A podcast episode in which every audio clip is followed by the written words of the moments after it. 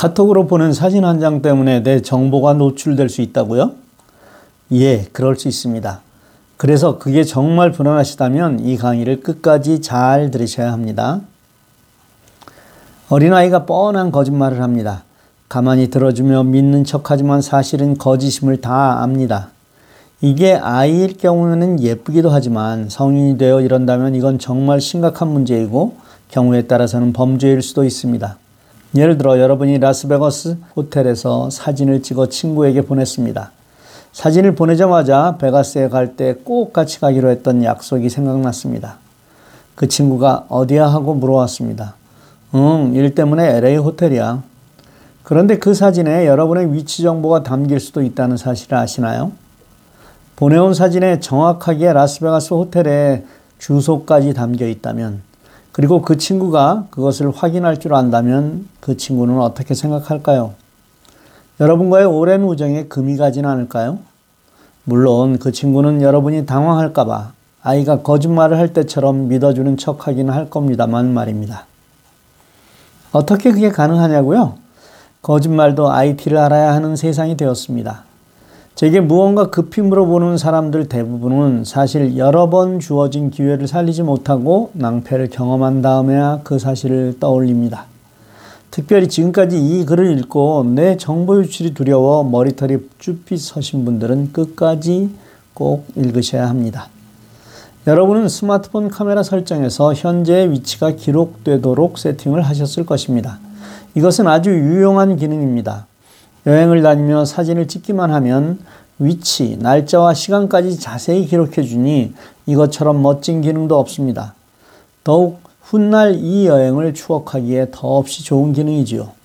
그런데 단지 거짓말을 하기 위해 이것을 꺼놓는다면 그건 참 불행한 삶이고요. 그냥 이 기능을 사용하면서 상대에게 전송할 때 내 위치가 노출되지 않게 하는 방법을 알려드리겠습니다. 여러분은 사진을 누구에게 보낼 때 어떤 방법을 사용하시나요? 아마 거의 모든 한국인이 카톡을 사용할 것입니다. 그 카톡 세팅을 잘 하시면 정보 유출이 안 됩니다. 카톡에서 설정, 전체 설정, 채팅, 사진 화질, 여기서 어떤 것이 선택되어 있나요? 원본으로 되어 있다면 이 사진에는 위치 정보가 포함이 되어 있습니다. 그런데 이것을 고화질로 바꾼다면 파일 사이즈를 줄이기 위해 압축하면서 그런 정보를 빼는 것입니다. 사실 스마트폰으로 보는 데는 고화질이나 원본이나 별 차이가 없습니다. 내 갤러리에는 고화질로 저장이 되어 있는데 카톡으로 보낼 때는 이 정보가 빠지는 것이니 내 사진의 질이 떨어지는 것도 아닙니다.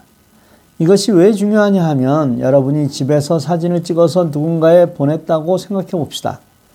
그 사진을 다운받으면 갤러리에 들어가죠? 받은 사진을 위로 올리기만 하면 여러분의 집 주소가 나오게 되어 있는 것입니다. 어떤 스마트폰으로 찍은 것까지 말이죠. 또 이렇게 보낼 경우 사진 용량이 매우 커서 보내는 사람이나 받는 사람의 데이터 사용이 클 수 있습니다. 걱정되시나요? 지금까지 보낸 사진으로 인해 내 위치가 알려질까 두려운가요? 그런데 이 글을 보는 분만 이런 사실을 알고 있는 것이니 걱정하지 마시고 앞으로 이렇게 하시면 됩니다. 정리해 볼까요? 내 카메라 설정에서 위치 태그가 켜져 있으면 사진을 찍는 위치가 자동으로 저장이 된다. 이 기능은 정직하게 사는 사람들에게는 아주 좋은 기능이다. 따라서 카톡으로 사진을 전송할 때 설정을 고화질로 해놓으면 아무 문제가 없다. 이렇게 정리하시면 됩니다. 사실 이런 주제를 다룰 때 조심스럽습니다. 누군가는 지금 이 글을 읽고 걱정이 시작될까봐입니다. 그러나 바로 그게 기우입니다. 그런데 이 글을 쓰는 이유는 우리 모두의 수준을 한 단계씩 높이자는 것입니다. 정보의 소중함도 알고 그것을 다루는 바른 방법도 알면서 말입니다. 사실 가짜뉴스의 최초 유포자는 쉽게 알 수 있습니다.